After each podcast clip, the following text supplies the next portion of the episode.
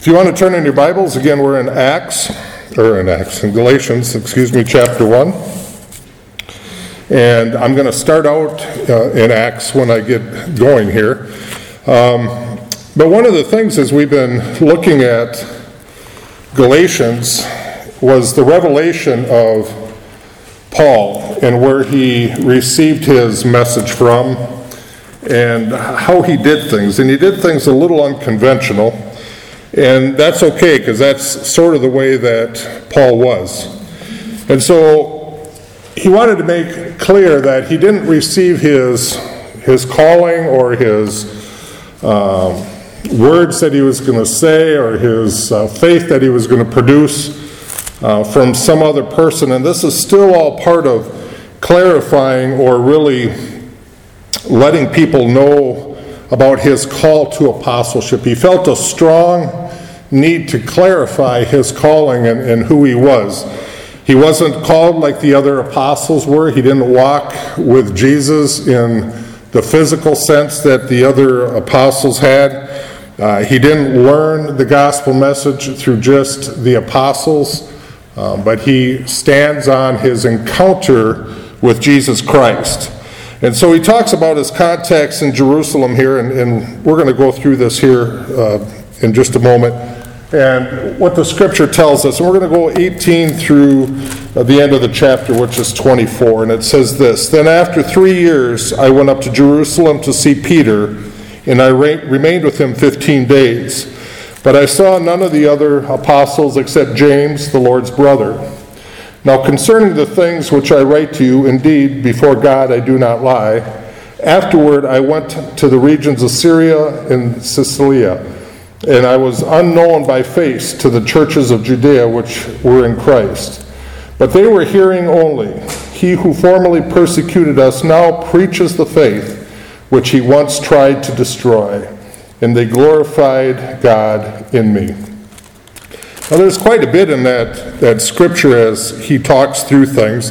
And so I want to just bounce back a little bit to Acts uh, chapter 9. And uh, if you have it in your Bible, you can pop there. We're going to go through 26 through 29. And this is just really his talking about him being at Jerusalem.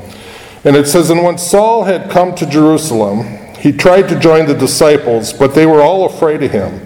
And he did not believe and they did not believe that he was a disciple. But Barnabas took him and brought him to the apostles, and he declared to them how he had seen the Lord on the road, that's the road to Damascus, and that he had spoken to him, and how he had preached boldly at Damascus in the name of Jesus. So, so he was with them at Jerusalem, coming and, and going out, and he spoke boldly in the name of the Lord Jesus and disputed against the Hellenites, but they attempted to kill him. But when the brethren found out, they brought him to uh, Caesarea and sent him to Tarsus. Then the churches throughout all Judea, Galilee, Samaria had peace and were edified, and walking in the fear of the Lord and in the comfort of the Holy Spirit, they were multiplied. So that's a little bit of an insight. You see that when he first had gone to um, Jerusalem, uh, the apostles really didn't want anything to do with him. They were afraid of him. They were afraid of some of the things um, that he had done, and they were maybe afraid of some of the things they thought that he might also do. But he spent three years in the desert, and we're going to come back to this. But as we started in Galatians 1, it talks about his time away. And that we know that he spent was just actually under three years in uh, the desert. Um, and it's really interesting how, how God has trained men through history, and we're going to talk about that in a minute. But it says, After three years, I went up to Jerusalem to see Peter and remained with him 15 days. So we might wonder, well, what was it that he did for those three years? What was he busy about doing? We'll talk about that here in a second.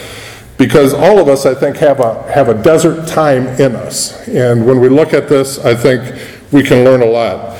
But Paul only met with Peter and James, and this was James, Jesus' brother at this time. And again, this was part of his portrayal that he hadn't learned the, the gospel from any of the other disciples, that um, these were the only two that he had met and had discussed things.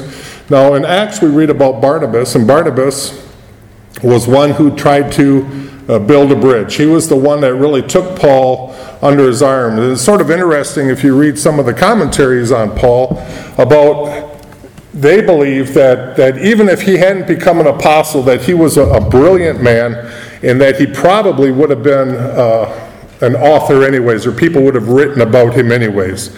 But we know that he just met with these three. And in verse 20, it tells us something interesting too. It says, Now concerning the things which I write to you, indeed before God I do not lie. He was wanted to portray that what I am telling you is not a lie. But also by saying that, he is inferring that someone was telling a lie.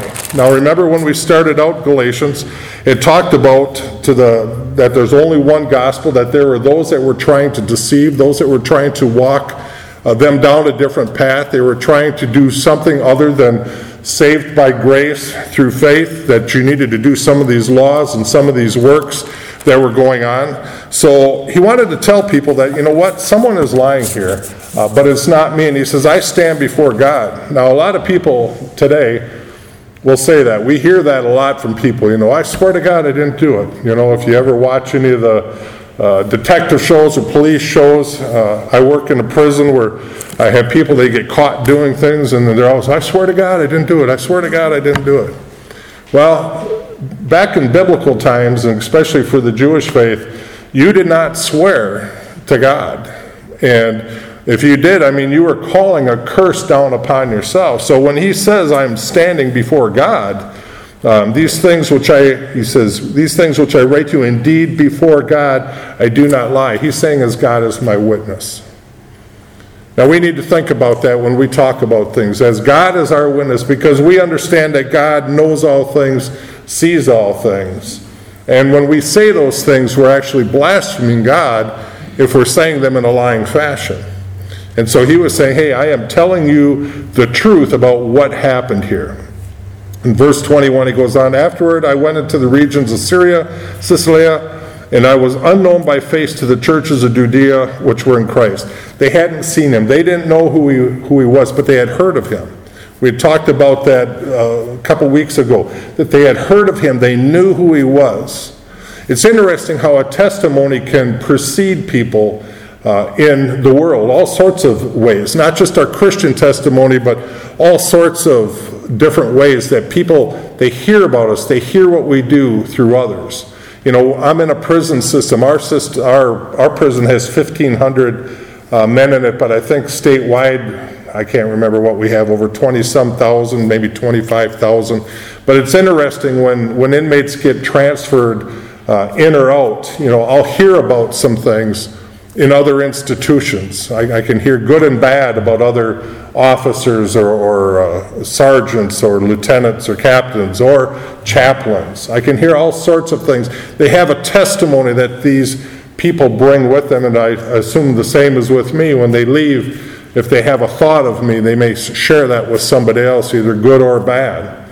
And so Paul had this testimony. Now, for the apostles, he had a, a bad testimony because he had been one that had persecuted the church. They said he tried to destroy the church, right? Tells us here in a little while that he tried to destroy the church. So for a lot of believers, that was the testimony of Paul. They thought that he was out to destroy or to hurt them. They didn't know what to believe. Even the apostles themselves didn't know what to believe. But for others who had Paul had uh, reached into and started touching their lives, there was another part of his testimony that had to overcome the old. Now, I want you to think about that in your life. You know, the Bible tells us such were some of you. So, for some of us in our younger days, sort of wild, did some things we shouldn't have, um, you know, lived a life that, that brought shame maybe to God and to our families and to our, our own beings, right? And we had that testimony. We had that testimony of, of, of just the world. We were of the world. And then we come to Christ, right? And now we're trying to tell people, hey, God has changed me. And they're saying, yeah, right. Yeah, right. You know, I, when I got married, we moved up here, so that was 30, almost 40 years ago. And uh, when I went back and saw some friends many, many years later, Of course, I was a Christian at that time. I was, I think, a pastor maybe even at that time. And, you know, it was like a jaw drop for them. You got to be kidding me. I can't believe that. I remember you when you, and they had that testimony. So now, how do you overcome the old with the new? Well, it's by the things that God teaches us, it's by the things that we say, it's by the way that we live. Because sometimes no amount of words are going to show anybody that we've changed. But it's our deeds, it's our actions, it's the way that, that we present ourselves. So he says, I was unknown by face to the churches of Judea, which were in Christ. So they didn't know him by face, but they knew him by reputation. But they were hearing only. He who formerly persecuted us now preaches faith, which he once tried to destroy. So he says, all they knew is what they had heard about that person. Now, there's something to be said about this in our lives as Christians. Sometimes we can hear things about people and we might draw a, a totally different picture in our face about them, right? Or in our, our mind about them. We might hear this and think, oh man, that person must be terrible or rough or this or that. Or maybe we think, hey, they're gentle and this. But then we meet them. And sometimes that can change totally. So they're hearing these stories, and really, this is this is really a, a, the true account that they're hearing that he persecuted um, us, now preaches the faith which he once tried to destroy. So he's saying what they were hearing was true, that this was somebody who used to hunt down Christians, who went to the leadership, said, Give me some papers so if I come across these Christians along the way, that I can take them to jail, that we can try them, that we can do things to them. But now he had this Damascus experience. He met Jesus. We talked about that last week. He met Jesus, and things change when we meet Jesus. When we have a personal encounter with Jesus, things change in our life, and things are never going to be the same. And so, when we look at Paul and we talk about this desert experience, uh, I want you to think about this because there's a couple things here. One is this three years in the desert, and I, and I started off by saying, you know, it's sort of amazing how uh, maybe God uh, prepares his people um, for ministry or to be a servant for him. So many times today we can see people that get saved, and once they get saved, they automatically got this idea that this is what they want to be or this is what they want to be. You know, I see this in the, again, the prison quite a bit. I've probably dealt with more people in the prison than I have even in communities. But they get saved and they get excited about things, or they come to studies, and all of a sudden, as a new convert, they want to be a pastor. I want to be a pastor of a church when I get out. I want to do this when I get out. I want to start this ministry when I get out. I want to do this. And those are all good things. They're things to be excited about, but I want to ask you the question are, are you letting God prepare your heart for what He would want you to do? Because there's one thing about saying, I want to do this as a vocation, and there's another thing about doing it as a calling. Our state has uh, a lot of chaplains in the prison system, and I would say a majority of them that I know are not even Christians. They're not believers. It's a vocation that they do, it's just something that they do for a paycheck, it's something that they do to provide uh, a state mandated right. But when there's a calling on a person's life, and by the way, there's probably pastors along those same lines, they do it just for one reason and one reason only. But when there's a calling on your life, that means that you're hearing something. When you receive a call, you know, you pick up the phone and you say hello, and then the person on the other side begins to talk. Calling is when God calls you. So, how did God begin to prepare Paul? Well, he started out by saying that he was three years, right? After three years, he says, I went up to Jerusalem. Well, what was he doing for three years? Well, we have little glimpses of different things. Romans 7 talks a little bit about it, where I think he was trying to minister on his own, but he was a new convert, and he was really probably struggling with things.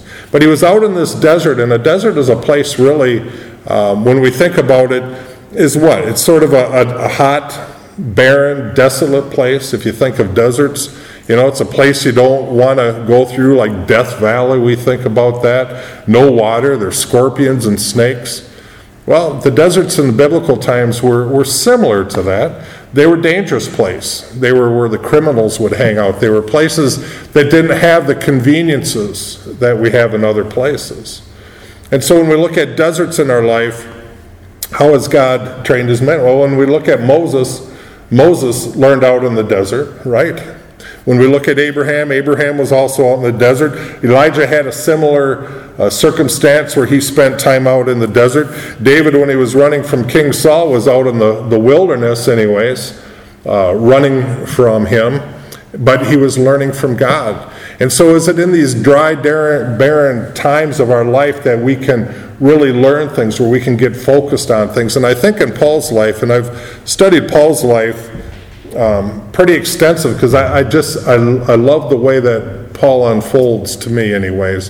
When he was young, we're going to talk about the three stages of his life, but you know, when he was young, he was a little bit rambunctious, but as he got older, he sort of mellowed out and he, he came into what I call more of a grace mode, more of a, a spirit moved uh, ministry in his life. But Paul spent three years out there also. And so when I was looking at this, I was thinking, well, what about us? Have we been in deserts in our life? Maybe you're in a desert right now. You know, not a physical desert, but a, a spiritual desert. Maybe you're in a uh, an emotional desert. Maybe you're in a healthcare desert right now. You're just worried about these things and you, you don't know where to go or what to cling to. And so when we are in those things, you know, we need to understand this that when the rain comes, and the Bible talks about when God brings rain, what happens to a desert? It springs to life, doesn't it? That which was once dead and, and looked barren for, for ever and ever. And sometimes it can be that way for years. If you've ever watched some of the documentaries on, on nature, a desert can lay dormant for years and years and years and years. And all of a sudden the rain comes, and what happens? Things begin to bloom, things begin to grow, things begin to become beautiful, and we see a whole different aspect of what that desert was. So I want to encourage you if you're in a desert right now, just hang on because when God brings the rain, when God brings the change in your life, things are going to happen and things are going to become beautiful. And so when I looked at Paul's life through this, and he sort of explains this in the last uh, three verses, 21 through 24, he sort of talks about periods of his life, or I like to look at the periods of Paul's life. So again, he says, Afterwards I went into the, the regions of uh, Syria and Cilicia, and I was unknown by face to the churches which were in Christ, but they were hearing only.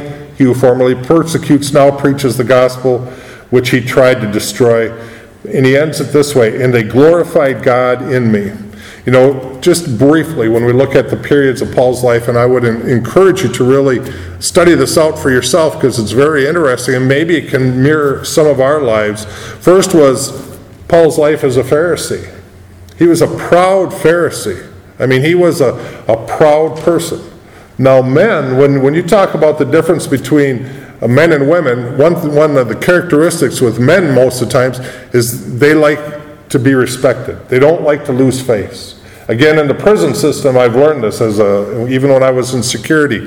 I learned that most of the people weren't so worried about the consequence about what was going to happen, as long as they could save face, as long as you respected them as a human or respected them as a man.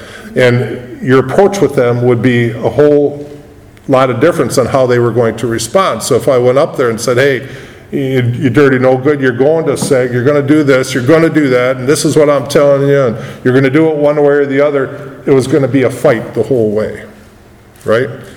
They wanted respect. They wanted to be validated as a person, even if they were wrong. And so you could approach them a, a different way. But Paul was a very proud uh, Pharisee. He was a brilliant man. If you read the scholars on Paul's life, he was an absolutely brilliant Pharisee. I mean, he knew the laws. He was well educated. He was well uh, taught. You know, he could present himself very well. You could say he was, uh, just like the Greeks, an orator. He was very good at those things. But he was very proud, and he would not be told what to do or what to do or how to do it. He was a man's man, and he was one that was going to stand up for his beliefs. And thus, he was very zealous as a Jew to persecute Christians because he didn't believe Jesus was the Messiah. And so he was very zealous. He wasn't like some of us that are sort of passive on those things, just saying, ah, let them blow off smoke and whatever, it will fade. You know, if it's not of God, it will go away. No, he wanted to take control of the situation. That's how Paul was. Um, and again, many scholars say he would have been published even if he wasn't a Pharisee. But that was his first stage of life, very proud. And then all of a sudden he has this encounter on the Damascus Road. And we can read about that again in, in, Acts 9, and we read that, I think, a week or two ago, about his encounter as he was walking along and he was struck down, knocked down to the ground, and, and he sort of called out, you know, uh, you know, who are you? You know, and Jesus answered, I am Jesus, who you are persecuting. That was his first encounter of meeting Jesus. He found that he did not know Jesus. He thought he knew everything, but he didn't know Jesus. And Jesus brought him to his knees, brought him to that place of revelation, and Paul realized from that point on who Christ was. And he asked him at that moment, on the ground, on the road, blinded by this light, with his witnesses around that could hear the sound and see the light, but they couldn't see who Jesus was. But he asked the Lord, he says, What will you have me to do? All of a sudden, this man who was the strong leader, who told everybody else what to do, is now asking Jesus what to do. This is the second part of his life. This is a point where we need to come to, I believe, for most of us in our life. What will you have me to do? Romans 7:24 says this, "O wretched man that I am, who will deliver me from this body of death?" This is Paul crying this out as a Christian, as a new convert beginning his, his walk. He was, he was confused as a new convert. He was trying to figure it all out. These three years, I believe, were a struggle for him because he was sort of battling this proud Pharisee mentality that he had in his life and coming to this point where God wants to humble us and wants to use us and wants to make us soft and pliable in his hand. And he says, What will you have me to do, Lord? And so we see that part of submissiveness at this point, this part of willing to do what it is that God wanted him to do. And we can see again in new converts, they get very excited about that and sometimes want to get the cart before the horse. But God will tell each of us that there's a time of learning. Paul talks about that in Corinthians where he says, You know, you should be eating meat, but I, I got to give you milk yet. He's saying you should have grown, you should have learned more, you should have been more mature in how you respond to things. But he's saying, really, basically, you're like an infant, you're like a baby. We have to spoon feed this yet. I think Paul understood that firsthand that when he got saved, he wanted to go out and take the world by storm as he did by a Pharisee, except now he was rejected by the Jews. They didn't want him anymore because he had switched allegiances. He was no longer for them, he was against them. He wasn't wanted by the, by the apostles because they feared for him and because he had persecuted the church. And, and you know, us Christians have long memories and we like to hold grudges sometimes. And I think those apostles were afraid and didn't really want to let him in to that inner circle. But thank God for people like Barnabas who came alongside and testified on his behalf and sort of walked with him. Because we can only imagine, maybe, you know, and again, we believe in the sovereignty of God, but what would have Paul's life been like if he didn't have somebody like Barnabas to come alongside of him and walk with him? So we see the second period. We see the first period, the proud Pharisee. We see the second period where he finds out he doesn't know everything and he meets Jesus. Jesus has something for him to do. But then the third one, part of it, I believe, is, is really where Paul learned to walk in the Spirit. You know, D.L. Moody had a, um, a great quote that said, Some people have just enough religion to make them miserable. And I want you to think about that. Some people have just enough religion in their life to make them miserable. They get, they get hung up in, in some of the do's and the don'ts and the, the legalities of, of different things. But we understand as Christians that when Jesus left, he said, I'm not going to leave you as orphans, but I'm going to send you a comforter. I'm going to send you the Holy Spirit in your life. That was a gift that we had that the Old Testament people didn't have. The Holy Spirit now lives within us and dwells within us. There's times where uh, they were confronted with facing uh, those in, uh, in opposition to them, and it's to depend upon the Holy Spirit of what to say. I think many times we need to understand that. We need to do that. We need to apply that in our life, to lean upon the Holy Spirit for what we need to do, what we need to say, what we need not to say. Okay? We don't need to be people, you know, and we've met those people, and maybe you've been one, and maybe I've been one, that can't let a thought stay in their head. It has to come out. You know, God doesn't desire that. God tells us to take every thought captive. So we need to think of what we say before we say it, and we need to think of what we do before we do it. And I really believe that that was Paul's third transition in his life was was to walk in the Spirit. You know, this was the time when we really see in his life that he began to live for God.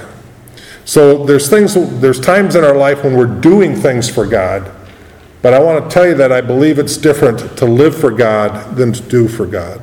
Because to do for God is like a list of, of chores. I have to do these things. But to live for God is something that indwells us, and it's something that leads us, and we can walk in it.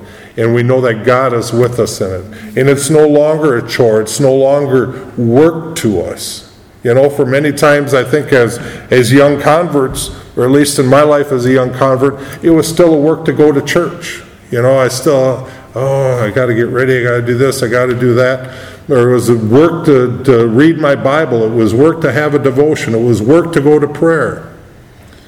But when you begin to walk in the Spirit, all of a sudden those things become natural. You find yourself driving down the road and, and just talking with the Lord, Amen. just having that com- communication with Him.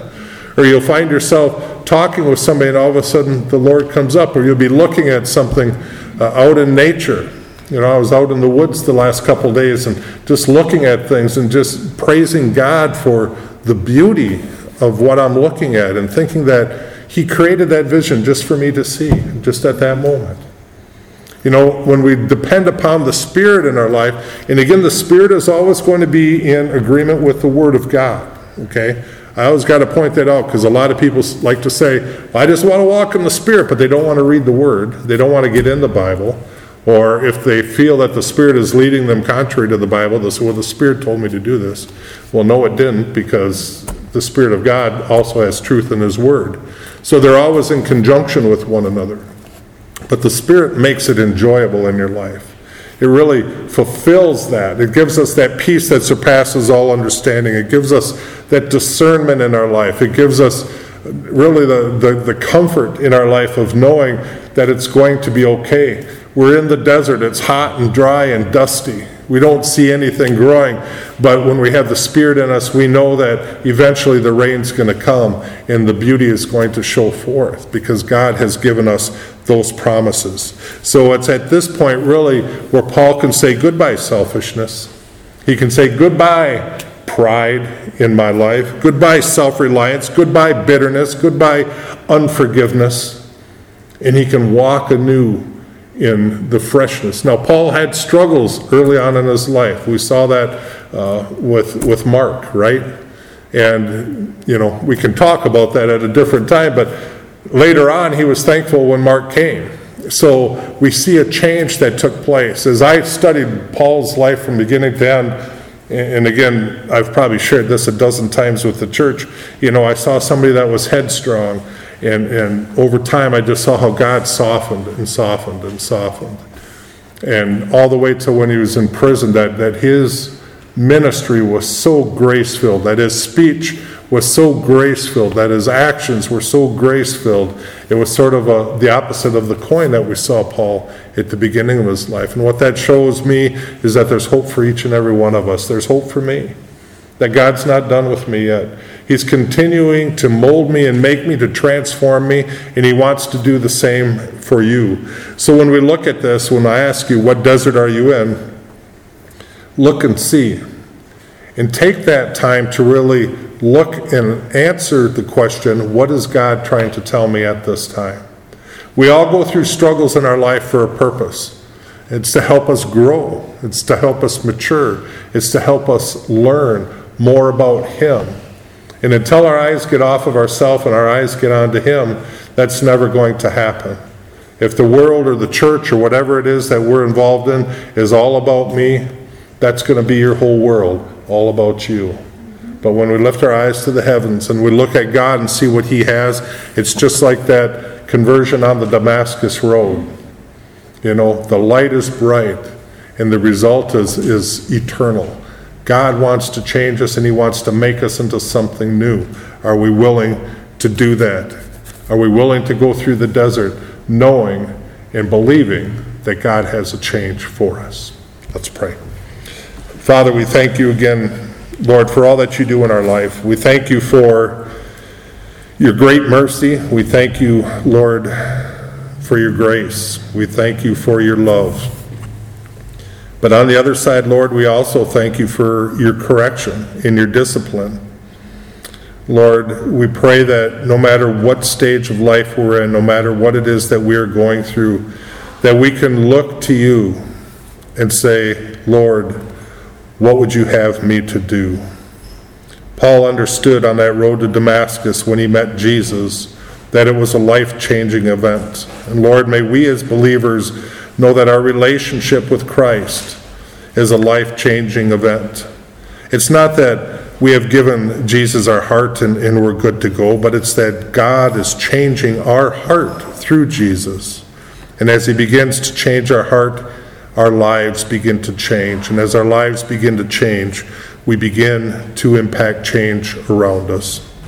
Lord, help us to let go of those things that we don't need in our life. Help us to move beyond just the pure emotions, Lord, and, and to look to you for our substance for our answers and for our hope. And Lord, may we be able to share that hope and encouragement to others around us. We thank you again for our church family here. Lord, the work that you have called us to do, may we ever be ready to give an answer for that hope that lives within us. May we ever be ready to help those that are in need in our community, need in our life. Lord, you haven't called us as Christians to, to retire to sit back in our, our easy chair and watch life go by and, and just get ready to go home. Lord, you have called us to be workers in your field. So, Lord, help us to be that. Help us to get out, to spread the gospel, and to make a difference in the lives around us. But let it begin with me. We ask this now in Jesus' name. Amen.